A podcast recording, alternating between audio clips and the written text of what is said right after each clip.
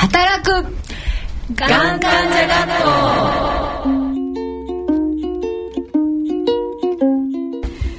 皆さんご機嫌いかがでしょうか？働くがん患者学校働くがん患者学校学級委員長。右側乳がん7年生の桜井直美です。右側乳がん4年生の緑です。子宮体がん8年のヤンです。ナースのケンケンです左の乳がん10年の次郎です。えー、とっても。えー、右乳がん5年生のヨッシーです。左乳がん7年生の近藤です。子宮頸がんで、えー、この間6年生に進級した塩です。おめでとう。ございます。そして本日もスペシャルゲスト順天堂大学附属病院の斉藤光恵先生です。よろしくお願いします。10月16日日区の眼学進めてまいりましょう。働くがん患者学校。この番組は CSR プロジェクトの協力でお送りします。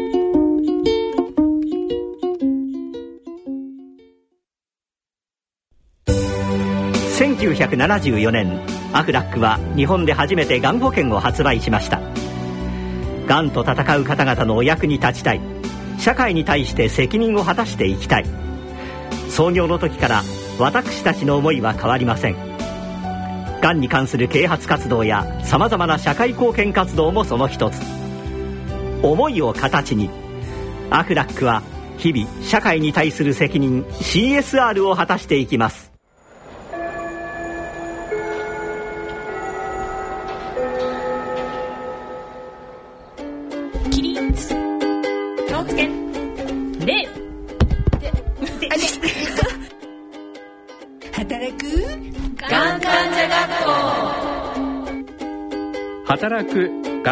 がん患者学校。この時間はアフラックの提供でお送りします。本日1時間目のこの時間は生物手術編。まな板の上の恋パート3、えー、講師には先ほど、えー、ご紹介しました。順天堂大学附属病院の斉藤先生をお招きしてお送りします、えー、今日もまた手術に関することをみんなでいろいろ聞きたいなというふうに思っているんですけれどもまず病室にすぐ戻った人っていますか？はい、うん、あそう、うん、次の患者さんの手術も始まっちゃうし。あ、うん、ということでもう出てその場に戻ったっていう、うん、うん、リカバリー室経てね。リカバリー室手術のあの覚醒する場所だよね。そうそうそうそうそううん、どう？みどりさん、えー、私は多分手術室出てなんか3人ぐらいその日手術した人が、えー、いたリカバリー室？お一緒やうんそこに多分ね一泊したような記憶があるんです、ね、一泊？翌日の朝に、うん、朝に自分の病室連れてそう連れてってもらったあの手術中とかも家族とかも待ってると思うんですけれどもこれ先生にお聞きしたいんですが、はい、あのなんで撮ったものを見せるのか。うちの旦那とかもなんか見せられたけどなんか分からんかったと。なんかいろんな色がついてて。全然分かんない見せられたとかってなんか言ってたんだけど、え。ー、あれはええ。あの患者さんがまず見たいですよね。はい、見たいです。自分のないっていう方もね、見たくないっていう方もいらっしゃいますけど、まあ、見る権利はあると思うんですね。自分のおっぱいですからね。ただ見てもですね、その時は病気は見えないんですね。実は手術っていうのは病気を見ないようにして取るんですよ。で見ながら取るとこぼしちゃうんですね。病気がこぼれちゃう。だからあの正常組織が周りについた状態で、それは全摘であっても部分切除であっても、だから見てもおっぱいの一部があるだけなんですね。うん、だただもうこれを取りましたっていう証拠をお見せするっていうだけなので、まあ、ご本人さんにすぐにお見せしないのは2つ理由があって、その病気がまず見えないっていうことと、まあご本人さんまださっきね目が覚めた時どこにいらしいましたか？っていうそうですよね。そうですよね。一旦目覚めてもまた眠くなっちゃう状況ですから、うん、そこであのちゃんと説明してもそれが、またもう一回聞き直さなきゃいけないっていうような風なあのまだ半覚醒の状況ですからね、っていうのが一つともう一つは、まあ、さっき言いましたようにあの実際病気がどうだったっていうのはその時見るのではなく、後で顕微鏡で確認して、その顕微鏡写真っていうのは後で要求すれば見せてもらえるものなので、ただご家族にはですねあのきちっとその日予定された手術が終わりましたよっていうご報告をしなくちゃいけないので、そして代表の方に見てもらうことが多いです。ただ本当にその方がご本人さんが望む代表の方なのかどうなのかってことは最近はあのチェックする病院は多いと思いますね。じゃあ見せるかどうかをそうですね。この人人に見せたいと言いますか、まあ要するに遠い親戚の方が後でフラッと来てみるというようなことではなく、やっぱり近い家族の方がきちっとご本人さんが許可した家族が説明を受けるというふうになっているところが増えてきていると思いますね。えーはい。ただあのその知らない権利っていうのもありますので、例えばお子さんに見せないとかですね、まあ男の方でも血も見るのがちょっと苦手っていう方はもちろん最初に聞いて、見たくない方にはお見せしないというようなことをしています。うん。はい。ジロさんなんかお子さんいたでしょ、その時、ないくつ？でえっとね産んだばっかりだから一人はね、だから0歳でしょ、うん。でもお姉ちゃんが幼稚園でいたんだけど、うん。うん、だから私は子供にはあのし手術だとか病気だとか一切知らせてないから、だから私が入院している間は私はが海外へ出張してる？ね。1ヶ月。ね。ドラマのような。ママはねって。でもママのなんかパンツとかなんか 結構結構入れ替えり立ち替えり、ね、父親が持ってきたりして。洗ってるみたいお土産は？お土産お土産買ってったんですか？え？お土産。お土産お土産買ってない。小さいからまだ分かんない。いやそれ絶対分かってるお姉さんなんか障子の部屋とかあったんですよ。うちの病院は古い病院でしてね、うん、障子付きの個室でしたね。入り口が障子なんですか？いや、あの、窓のところに、お邪魔しますねって言ったらおかしいですね。うんとにかく障子でしたよ。うん。いや、それもね、なかなか新鮮な感じがしてね、普通ありえない。ありえない。ありえない。うん。病院に障子。いい思い出でしたね。でもあれでしょ？これ待ってるご家族はやんやん姉さんと個室だったから旦那さんとかどうしてたであの手術がやっぱり5時間ちょいかかりましたのでね、うん。ずっとあの待ってるのもあの待合室とかだと辛いんで、うん。なんか勝手にその部屋に戻って私のベッドで寝てたみたいなんですけど、みたいな。うん。障子をね眠れるのか。なんか寝てたみたいですよ。ちょこっとね。うん。へでその時ちょうど立ち会ってくれたのが、まあ、両親も立ち会うとかあの義理の両親も立ち会うとかみんな立ち会う立ち会うって言って全部断って、旦那とあとあの私もその、うん、精神的にねカウンセラーのその精神科医の先生、友達だったので、うん。その彼とその旦那その2人だけ2人の男だけでいいんだって。もう絞りに絞ってでその2人でずっと待っててくれた素敵ね男性二人が待っててくれてるってシチュエーション。羨ましい。うちの旦那なんか待ってる間もお腹空いてカレーライス食べに行っちゃったんだよね。なんかなんかあの案内と違ってて手術の間の家族待合室って室って書いてあったから室部屋だと思ってたんだって。それでいざ行ったらなんか廊下に椅子置いてあるじゃん。室じゃねえじゃんっていうのが一番最初の。もうそれでなんかね全部吹っ飛んじゃったみたい心配事とか。でカレー食べに行こうかなみたいな感じ。焼肉じゃうなくてよかったんね。でもねやっぱり手術して長引いたりとかってありますよね、先生やっぱりそうですね。ええええあの特に乳腺の場合は、術中迅速診が迅速でなかったりすることもありますよね。ええ迅速はまあ急いでやってくれるんですけど、他の迅速診と重なってしまったりすると、少ない病理がまあやっぱりこのうまく調整を図る中でも少し、その答えを出すのが遅れてしまったりということがありますよね。あとは体格によって体格がいい人は結構やっぱり時間がかかるので、えーそれであの予定書き分けなですね。要するにえーお腹に脂肪がたっぷりついてるような方。そうですね。まああの胸でもどこでも、まあ要するに肥満の方はそれだけあの時間がかかります。えーで合併症も多いですね。あの胸が豊満な方とかもやっぱり。えお時間かかる。切除の範囲にもよりますけど、やはり、えーそうですね。小さくても小さい切除をしようと思ってもやはり、あのスリムな方よりは時間がかかりますね。えーそうか。はい。目的地に届くまで。そういうことです。そういうことなんです。えーおなお腹でもそうですか？お腹は余計にそうですね。えーお腹とても大変です。えー行くまでがそうですね。うん、行ってからも大変ですね。行ってから。行ってから。傷もつきにくいとかその通りです。ええそうなんです。ええ。脂肪壊死っていうのを起こしたり、あと感染、えーもしやすいですし。逆に手え術に取っちゃうなんてダメなんですか？急に。整形じゃないか。らね。それをしてくれたらねいいなって。いいね。ラッキーだねえひょっとして麻酔もなんかかかりにくいとか冷めにくいとか。そうですね。かかりにくいことはないんですけども、麻酔薬が脂肪に溶けやすいものがあ結構あるんですね。ですから、それがその排泄されるのに時間かかりますから、冷めがゆっくりなことが多いですね。えー。あ肥満と手術相性悪いですね。やっぱりタバコまあは吸わずに太らずに。健康的な生活をしてでもちょっと不健康なところができて手術してみたいな。で健康に戻ろうみたいな。もう病気以外の根本の憂いはなくそうと。ですね。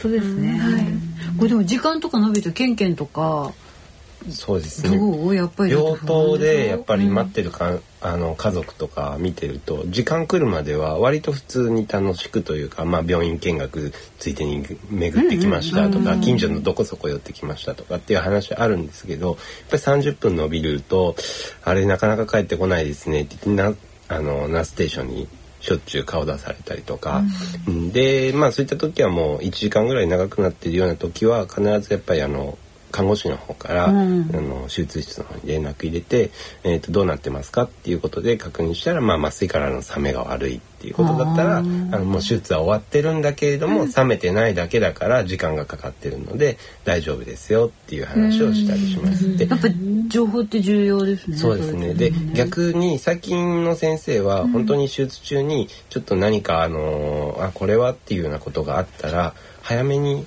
もう時間来てるよね家族心配してるよねっていう時にはちょっとこういうことがあってあの遅れてるから家族に言っといてっていうことを病棟に連絡くれる先生もやっぱりいますね。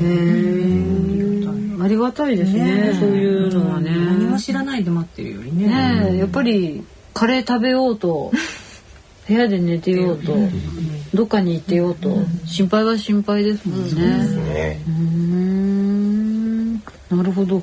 みどりさんとかはだん旦那さんは？うん私ほら手術したのが九州だったんで、うんその日のうちに 東京に戻る予定になってたんで、うんなんか先生の話した後何回も来てくれたらしいんだけど、うん私でも全然覚えてないんですよ。だからだから気がついたら飛行機がもう時間だから帰るねって言われて冷たいなと思ったことは覚えてます。でもまあそれはね飛行機がうん、仕方がないね。仕方がないですね。うんなるほど。そろそろお時間がはいやってきました。えー、チャイムの音を聞かえてきましたので、えー、以上1時間目のお時間でした。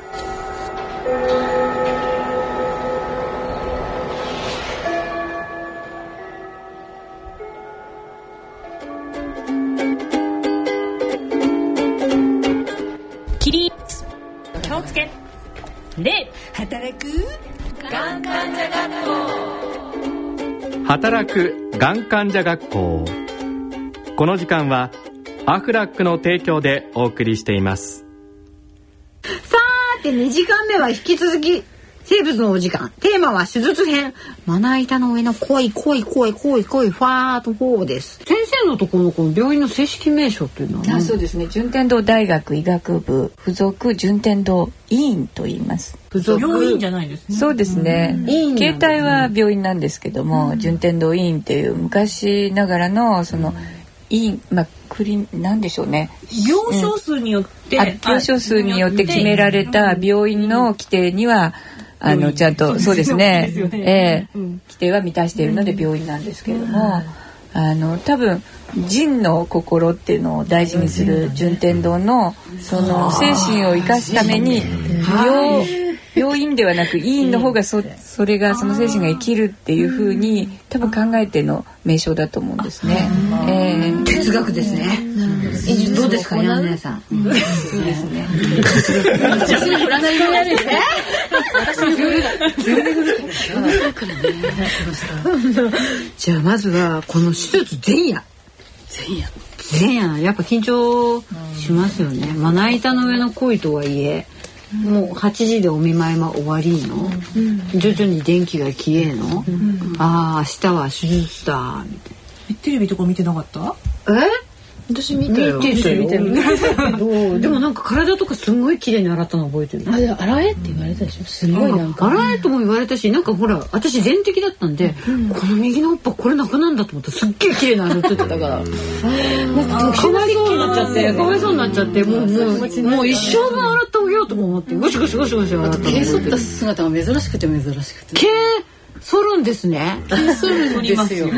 脇は剃ったけど今ってどうなんですかそうですね。昔はあの病院で堤毛って言って看護師が、え毛の儀式をやる剃っていたんですけども、今はまあご本人さんが処理をして来てくれることが多いので、特に病院ではそういった処置をしませんし、むしろ堤毛することで先に執刀されるとメスが入ってしまうような要するに傷がついてしまってそこが切れてないとか。あーそうですね。あの感染を起こすっていうことを避ける意味で避けることもあのあえて避けると、うん、いうようなところが多いんじゃないでしょうかね。結構だって微妙なところ切るから大変ですね。看護師ケンケンとかもややってあげたりとかするんですそうですね。あの男性の？男性はやっぱ拷問の方とか いるんですよ。やっぱあのバリカン使ったりもしますし。なんかリアルだ。本当にあのお風呂でお願いすることあるんですけども、看護師さんって呼ばれて、排水溝詰まっちゃったよっていうこともまああるんです。それも。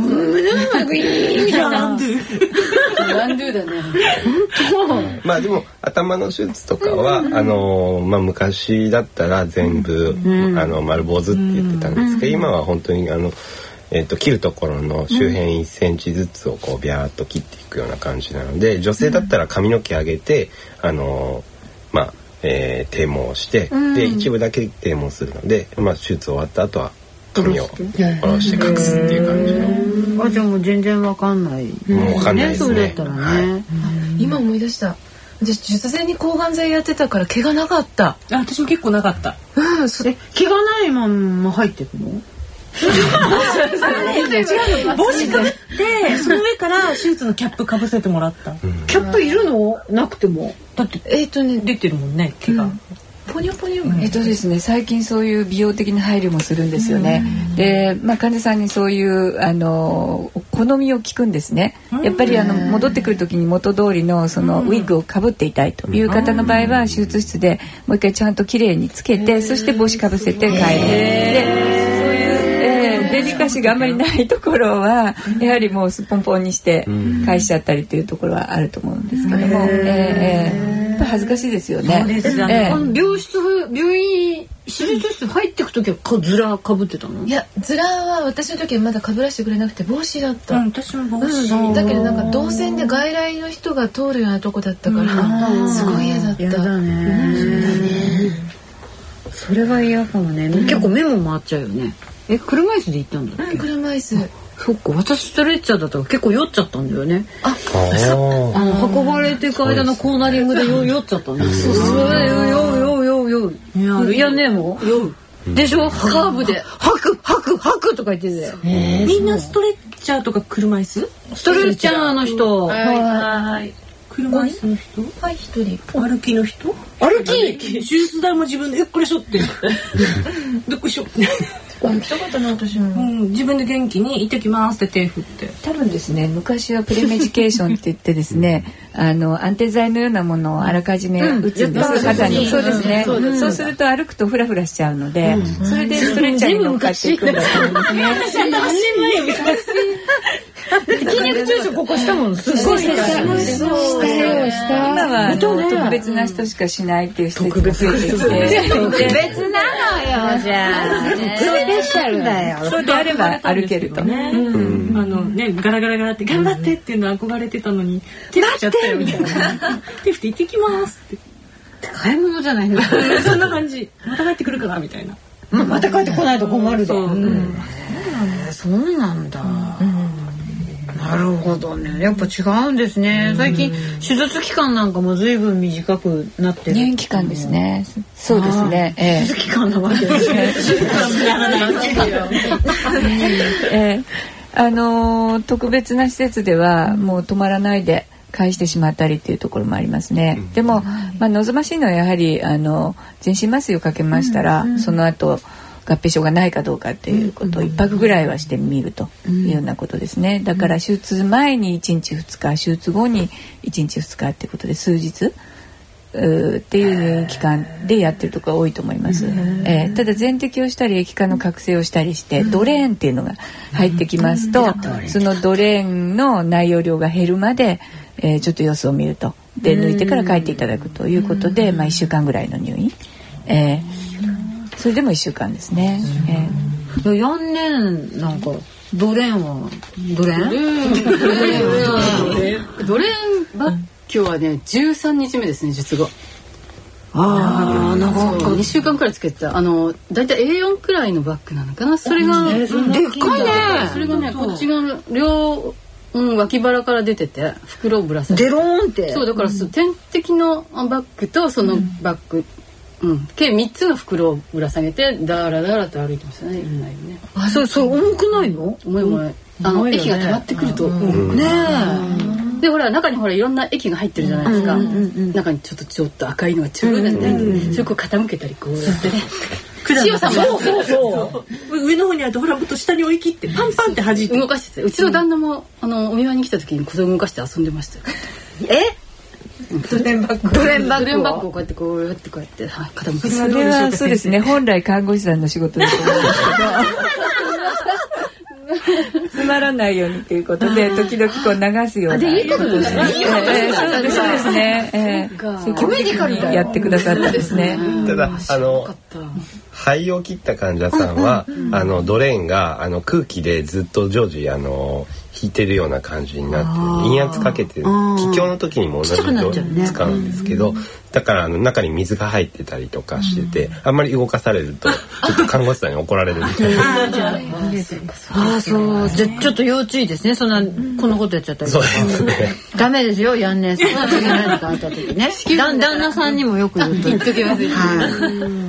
あとあのーやっぱり先生裁縫とかお得意ですか？そうですね好きですね。だから。切ったり貼ったり縫ったりっていうの好きなんで外科医になったんですけど。やっぱ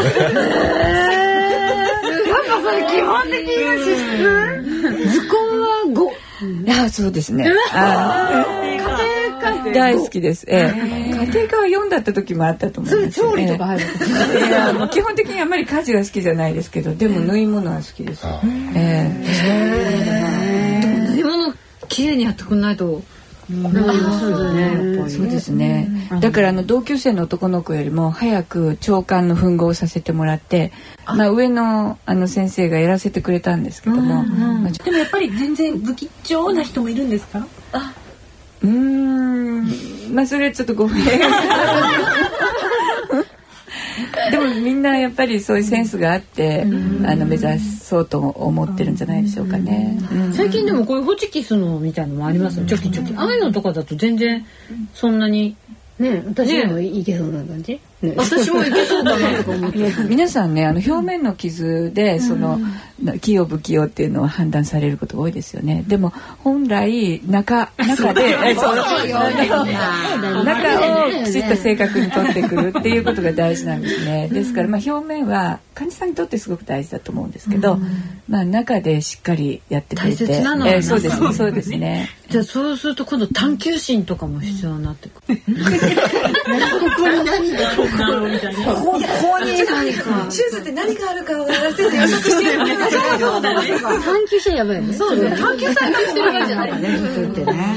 どう。どう。ケンケンなんかもこう。こう。いう。の看護師さんとかも補助したりとかもあるけど先生とかもこう。練習したりとかって先生はあの若い先生はもう。必ずいろんなとこで、あの縫合の縫合というかあの糸を結ぶ練習とかはしてるんですけど。靴紐とかでもやってる。靴紐はまああんまり気にしない。髪の毛とか。髪の毛とか髪の毛も。三つ編みとか。どこで落ちるんですか？うですか先生？そうですね。あの若い先生たちはやっぱりそれをやらなきゃいけないので、あの白衣のボタンとかあるいは可決体って言ってあの採血する時のゴムとかですね。あとは聴診器とかもうありとあらゆるところにテーブルのこの足とかですね。そういうところにとにかくあの糸があこう糸を結んだ練習の跡があいっぱいあるんですね。えーえー。トイレとかもいいですよね。トイレは男性トイレはちょっと見たこ男とないですね。性トイレはもうしっかりついてますね。あそう。うん、もうどう僕はほほぐす方だったんですけど、これどうやってやってる そういう人もいるわけですね。これ誰がほぐすんだよとかっていう。もうがっちり。つけっぱもうあの硬いんですよ、それが。だからハサミじゃ切れるもう根っこがこうしっかりくっついてんで、だからここは切れても、ここ取れないんだ最後。ラジオですあ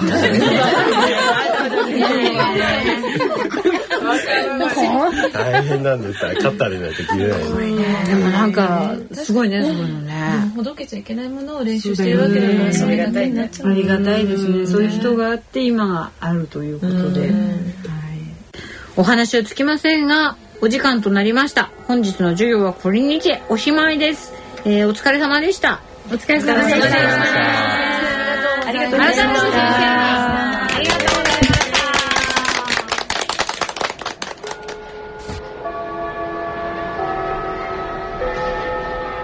働くがん患者学校。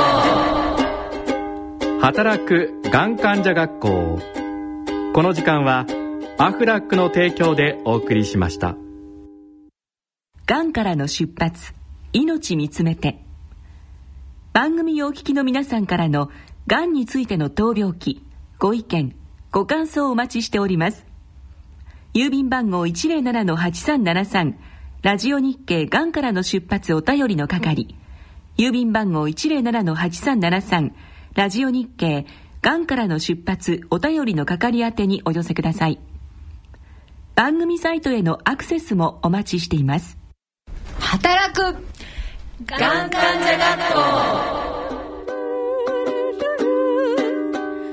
ラジオ日経何よ働くがん患者学校いかがでしたか？がん学への入学ご希望者は疑問質問ご意見ご感想を書いて宛先はこちらまで。番組へのご意見ご感想はラジオ日経働くがん患者学校係で受け付けております。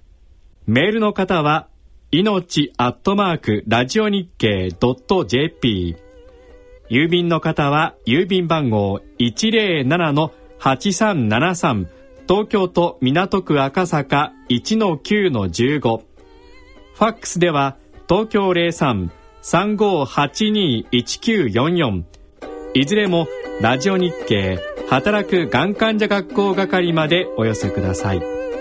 また番組ホームページのコメント欄への投稿やツイッターでのつぶやきなどもお待ちしております。来月11月のテーマは薬物療法をテーマにお送りします。講師は東京理科大学の菰田先生です。薬物療法に関する疑問質問などどしどしどしどし？お寄せください。それではお時間となりました。お相手は私桜井直美と緑でした。ヤンでした。県警でした。次郎でした。ヨッシーでした。近藤でした。塩でした。それでは次回11月6日日曜夜9時日区にまたお会いしましょう。バイバーイ。働くがん患者学校。この番組は CSR プロジェクトの協力でお送りしました学